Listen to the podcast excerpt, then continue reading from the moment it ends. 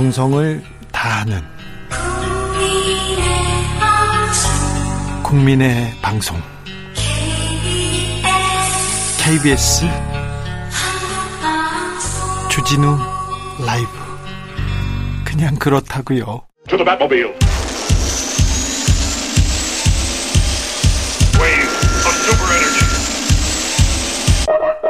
주기자의 1분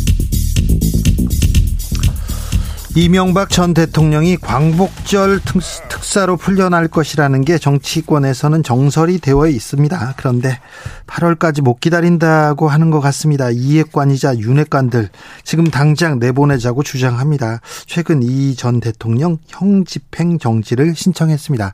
그러니까 몸이 아파서 네, 병원에 아니면 집에 가겠다 이런 얘기입니다.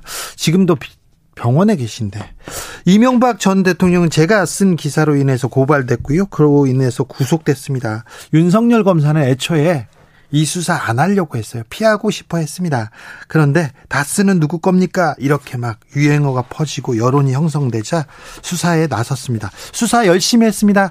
윤석열 한동훈 검사가 수사팀 열심히 꾸려가지고 열심히 해서 구속시켰습니다. 재판에서 나온 윤석열 수사팀의 말은 이랬습니다. 윤석열의 생각도 이랬습니다.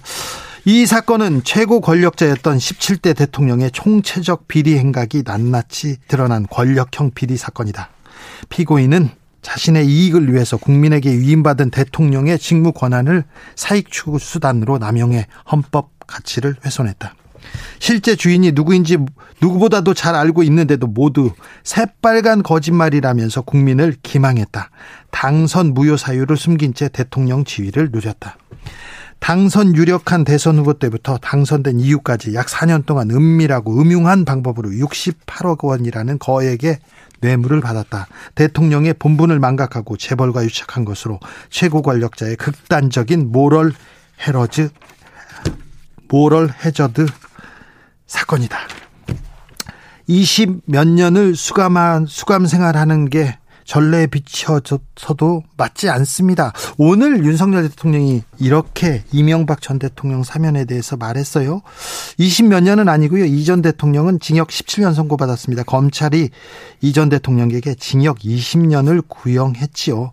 전례에 안 맞는다는 얘기를 했는데요. 전례를 찾기 어려운 부패 사건으로 엄정한 법의 심판이 불가피하다. 윤석열 검사팀이 한 말입니다. 윤석열 대통령과 윤석열 검사가 좀 다릅니다. 많이 다릅니다. 지금까지 주기자의 1분이었습니다. 나올 같은 시간 속에 너.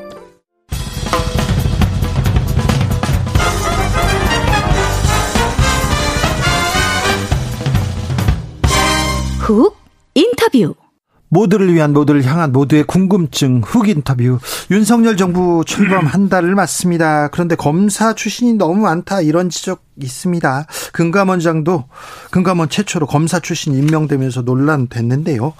문재인 정부의 금감원장은 이걸 어찌 보셨을까요? 전 금감원장입니다. 김기식 더 미래연구소장 모셨습니다. 안녕하세요. 예, 안녕하세요. 오랜만입니다. 네, 네. 네. 잘 계시죠? 예, 예. 금감원장 출신 중에 어디 로펌에 어디 회사에 고문 안 하는 분은 또 처음입니다. 아직도 안 하십니까? 네. 네. 이해 충돌이 없어요. 이분은. 네. 네. 이해 충돌 이 부분 조금 고민해야 될 숙제인 것 같아요. 예, 지금은 이제 회전문 인사가 뭐 너무 많아서요. 네. 대표적 으로 이번에 윤석열 정부의 초대 총리가 된 네. 한덕수 어, 총리의 경우에는 정말 한 번 하는 회전이 아니라 두 번을 회전해서 네. 어, 다시 이 그 지금 국무총리가 됐으니까 네. 이제 이런 회전문 인사 로펌이나 기업에서 돌아서 다시 관직에 들어오고 또 나가서 또 관 그 그런 회사들에 있다가 또 관직 들어오고 이, 런 문제들에 대해서 뭔가 대책을 마련해야겠죠. 네.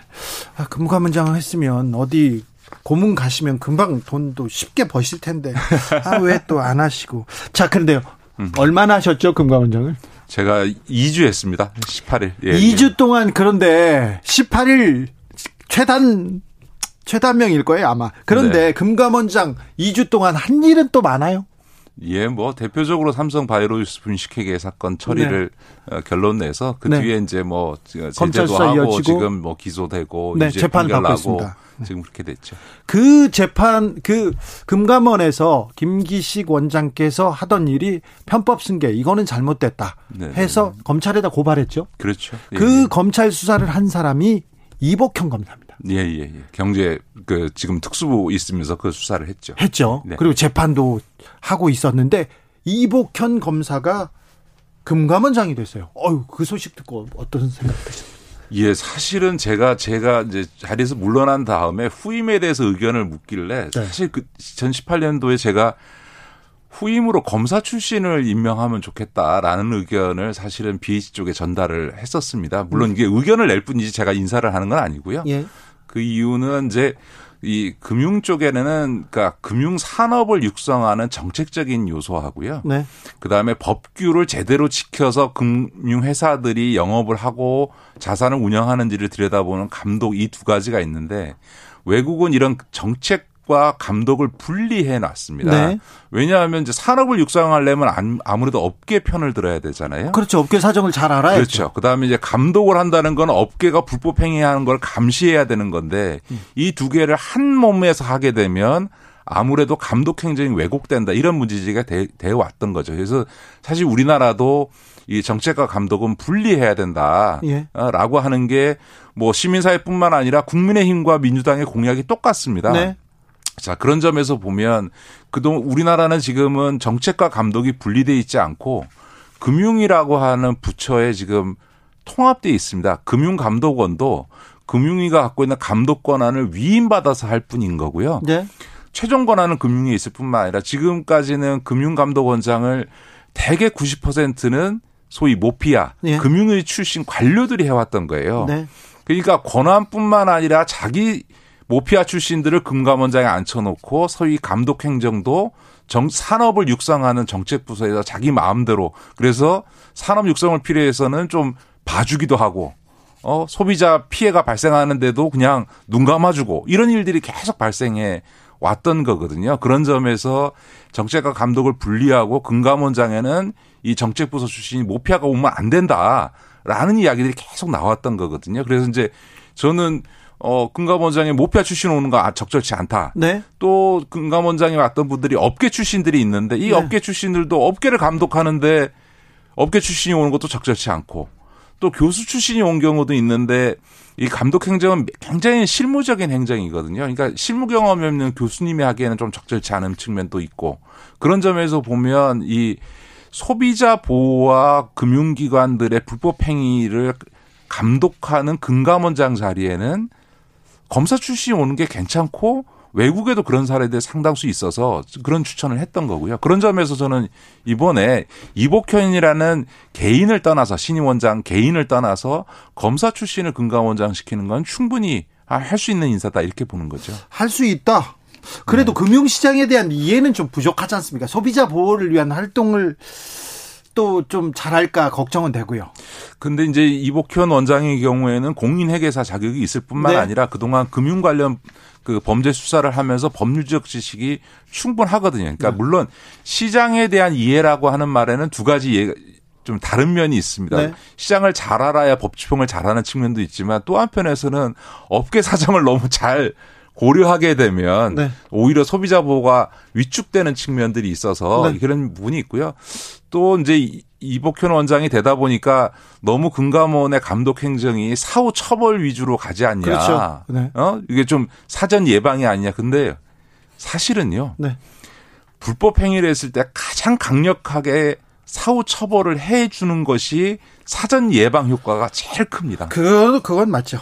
네, 왜냐하면 네. 불법 행위하고 소비자 보호 규정 위반해서 소비자에게 피해를 끼치면 뭐 행정적 제재가 됐든 과징금이 됐든 형사처벌이 됐든 엄청난 사후 처벌을 받을 수 있다라고 생각하면 안 하거든요. 예를 들어서 우리나라에서 그 2014년도에 1억 건이 넘는 개인정보가 금융회사를 통해서 카드회사를 통해서 유출된 적이 있는데요. 이게 문제예요, 이게. 미국 같으면 네. 그 회사 문 닫았습니다. 그리고 다, 닫아야죠. 예. 네, 그러니까 아마 조 단위의 소비자 배상을 했을 텐데 그냥 대충 하고 넘어갔어요. 그래서요. 제 전화기에 맨날 와요. 그런 거. 그러니까. 피싱 피싱 그 문자. 그러니까 이제 그런 이제 소위 그 사전적 규제를 오히려 많이 풀어주는 대신에 사후적 제재를 강화하는 것이 산업 육성과 함께 소비자 보호에 있어서는 훨씬 더 효과적이다. 그래서 걸리면 죽는다라는 인식을 해줘야만 오히려 어 이런 소비자 피해를 주는 금융 사기나 네. 이런 불법 행위를 막을 수 있다는 점에서 사후 제재를 강화하는 것은 전혀 문제가 없다고 봅니다. 이복현 전 검사는 부장 검사입니다. 부장 검사를 하다 보름 만에 지금 금감원장 거의 장관급짜리 이렇게 올라갔는데 그건 좀 파격이죠. 그러니까 예를 들면 이복현 어, 신임 원장이 그냥 경험이나 어떤 법률적 지식이나 역량은 전 갖췄다고 보지만 네.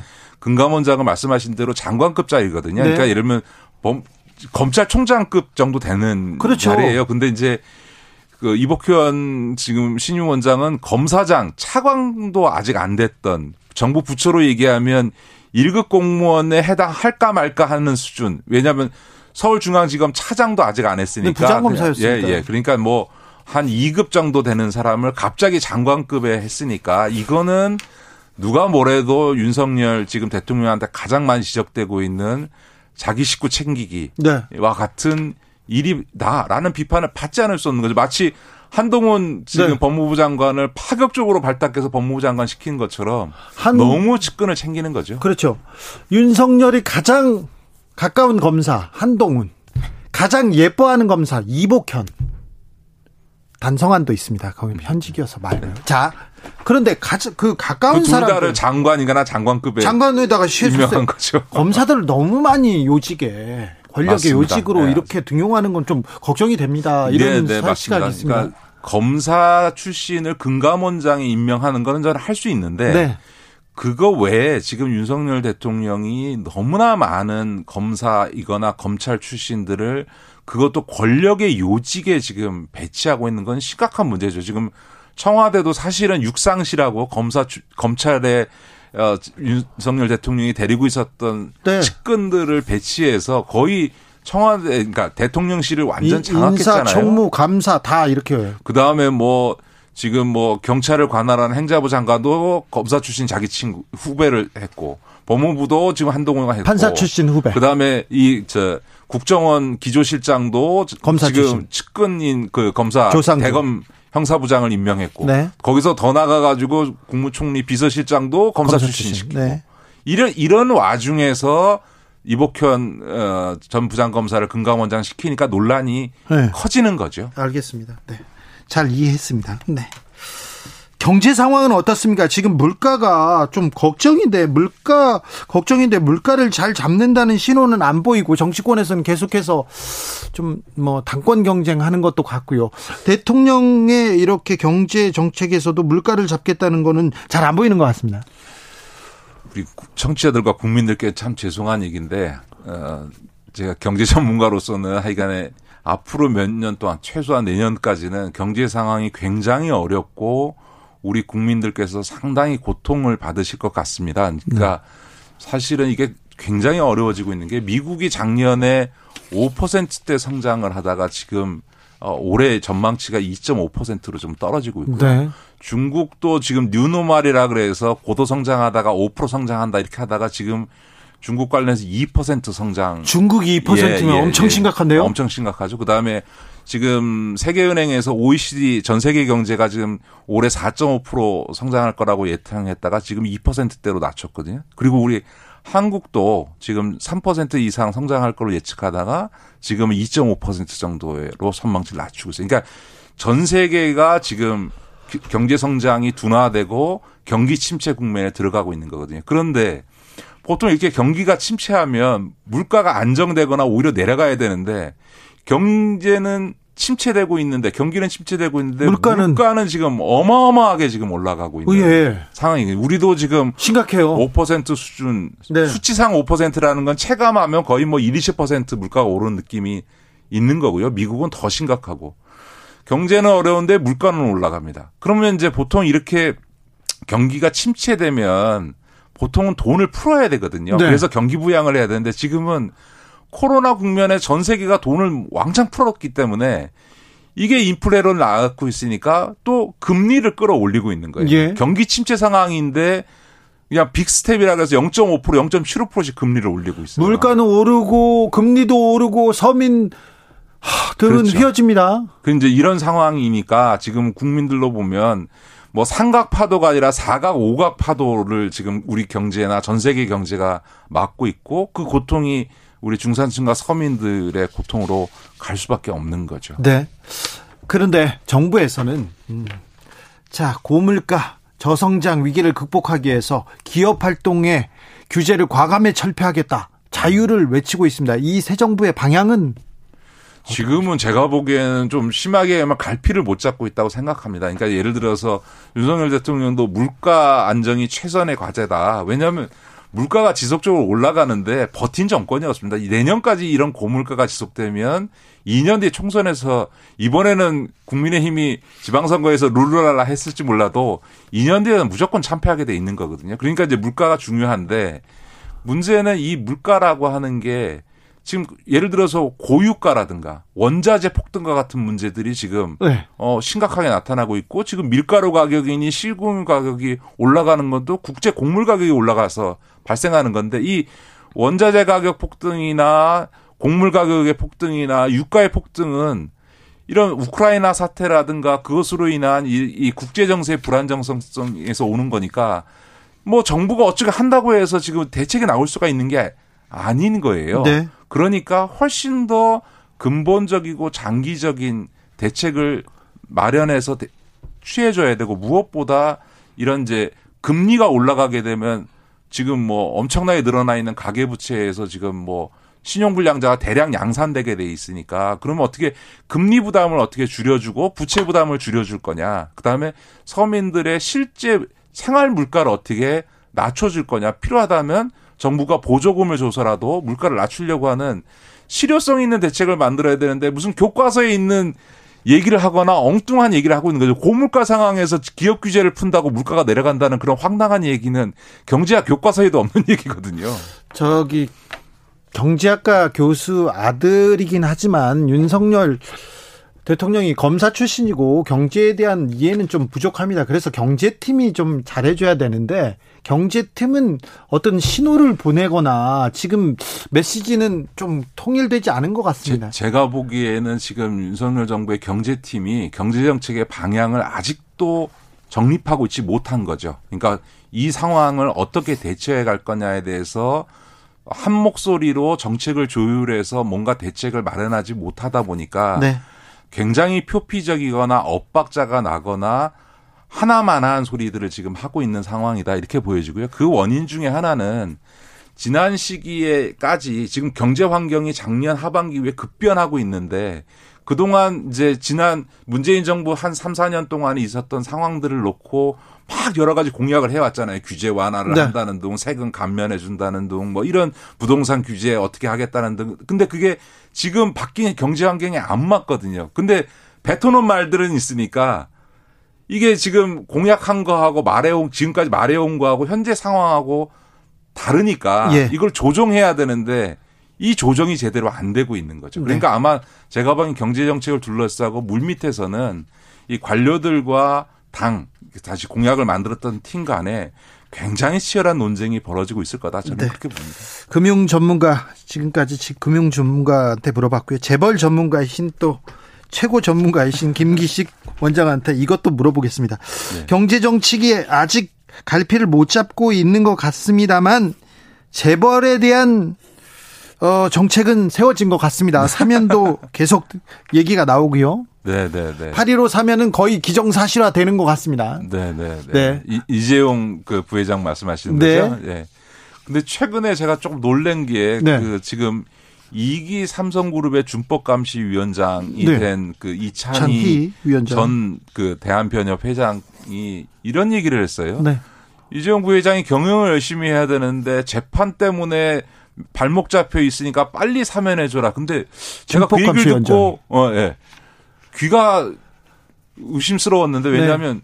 아니 준법 감시 위원장으로 삼성이 법 제대로 지키라고 들어가신 외부 인사께서 그 위법 행위에 대해서 사면해 주라 하는 것도 적절치 않을 뿐만 아니라 네. 사면을 한다는 거는 과거 국정농단 사건으로 인해서 받은 형을 사면해 주는 건데 그걸 사면해 준다고 해서 지금 바이오로이스 분식회계 사건으로 받고 있는 재판이 없어지는 게 아니거든요. 그러니까 그렇죠. 사면하고 지금 받고 있는 재판하고는 아무 상관이 없는데 네. 재판 받느라고 경영 활동을 제대로 못하니 사면해 주라. 전혀 논리적으로 네. 황당한 이야기를 전 대한변협 회장께서 하셔서 네. 이분이 한 얘기가 이게 맞나 기사를 잘못 쓴 건가 이렇게 제가 의심을 했습니다. 네, 잘못 쓴 건 아니고요. 네, 삼성 측 공식 입장은 아니라고 이렇게 얘기는 했지만 준법 감시위원장이 그런 얘기를 했습니다. 뭐 이재용 사면은 정치권에서든 뭐 경제 재, 재계에서든 다 얘기하고 있어서 그러니까 예를 들어서 이렇게 위법한 것도 봐주라고 하시는 분이 어떻게 준법 감시를 하실지 제가 좀 의심스러운 거죠. 네, 의문이 네, 드는 거예요. 그렇습니다. 네. 그리고 또 저 이재용 음, 을 기소하고 수사한 분은 또 윤석열 대통령이지 않습니까? 한동훈 법무부 장관이고. 그렇죠. 이복현 금감원장이고. 네, 네. 이분들이 이 문제를 또 어떻게 풀 건지도 또 그것보다 더 중요한 문제는 지금 삼성과 관련해서 삼성 웰스토리라고 하는 거에 네. 대해서 지금 검찰이 수사에 착수를 했거든요. 수사하고 있죠. 이미 압수수색을 다 했고 네. 관계자 소환에 이제 들어가 있는 건데 그것 역시도 삼성 웰스토리 사건도 공정거래위원회에서 조사해서 이게 삼성 웰스토리라고 하는 그 에버랜드 과거 에버랜드 예. 제일모직의 자회사가 네. 어, 비싼 가격으로 계열사한테 납품할 수 있도록 해준 것이 부당한데 네. 그 이유가 삼성의 이 경영권 재산 승계에 유리한 조건을 만들어주기 위한 거다라고 공정위가 결정을 하고 그걸 검찰에 고발한 거예요. 그래서 네. 검찰이 수사를 자의적으로 한 게 아니라 공정이 고발을 받아서 지금 수사하고 있는데 그것 역시도 국정노당 사건이나 삼성 바이오로지스 사건과 마찬가지로 어 이재용 부회장의 경영권 승계와 관련된 네. 사건인데 그 사건을 새로 수사하는 마당에 사면을 하는 게 법 집행의 일관성상 맞냐. 네. 아마 그거는 윤석열 대통령이나 어, 사면에 있어서의 실무 부서인 법무부 장관이 네. 한동훈 장관도 자기 일관성 측면에서 상당히 고민되지 않을까 싶습니다. 삼성가의 승계를 위해서 승계를 위해서 직원들의 급식 그 거기에서도 돈을 이렇게 이렇게 빼돌렸다 이런 수사를 받고 있는데 법률가인 윤석열 그리고 한동훈은 어떤 판단을 할지 네, 그것도 또 참으 궁금합니다. 네. 법적 공정을 외치면서 대통령이 되신 윤석열 대통령께서 어떻게 하시는지 한번 지켜볼 일이죠. 아무튼 검사 윤석열과 대통령 윤석열 간의 괴리가 조금 많이 보이기 시작해서 보이기 시작한 네, 거죠. 그 고민이 시작됐습니다. 여기까지 네. 듣겠습니다. 김기식 더 미래 연구소장 전 금감원장이었습니다. 감사합니다. 네, 고맙습니다. 정치 피로, 사건 사고로 인한 피로, 고달픈 일상에서 오는 피로. 오늘 시사하셨습니까? 경험해 보세요. 들은 날과 안 들은 날의 차이. 여러분의 피로를 날려줄 저녁 한 끼 시사. 추진우 라이브.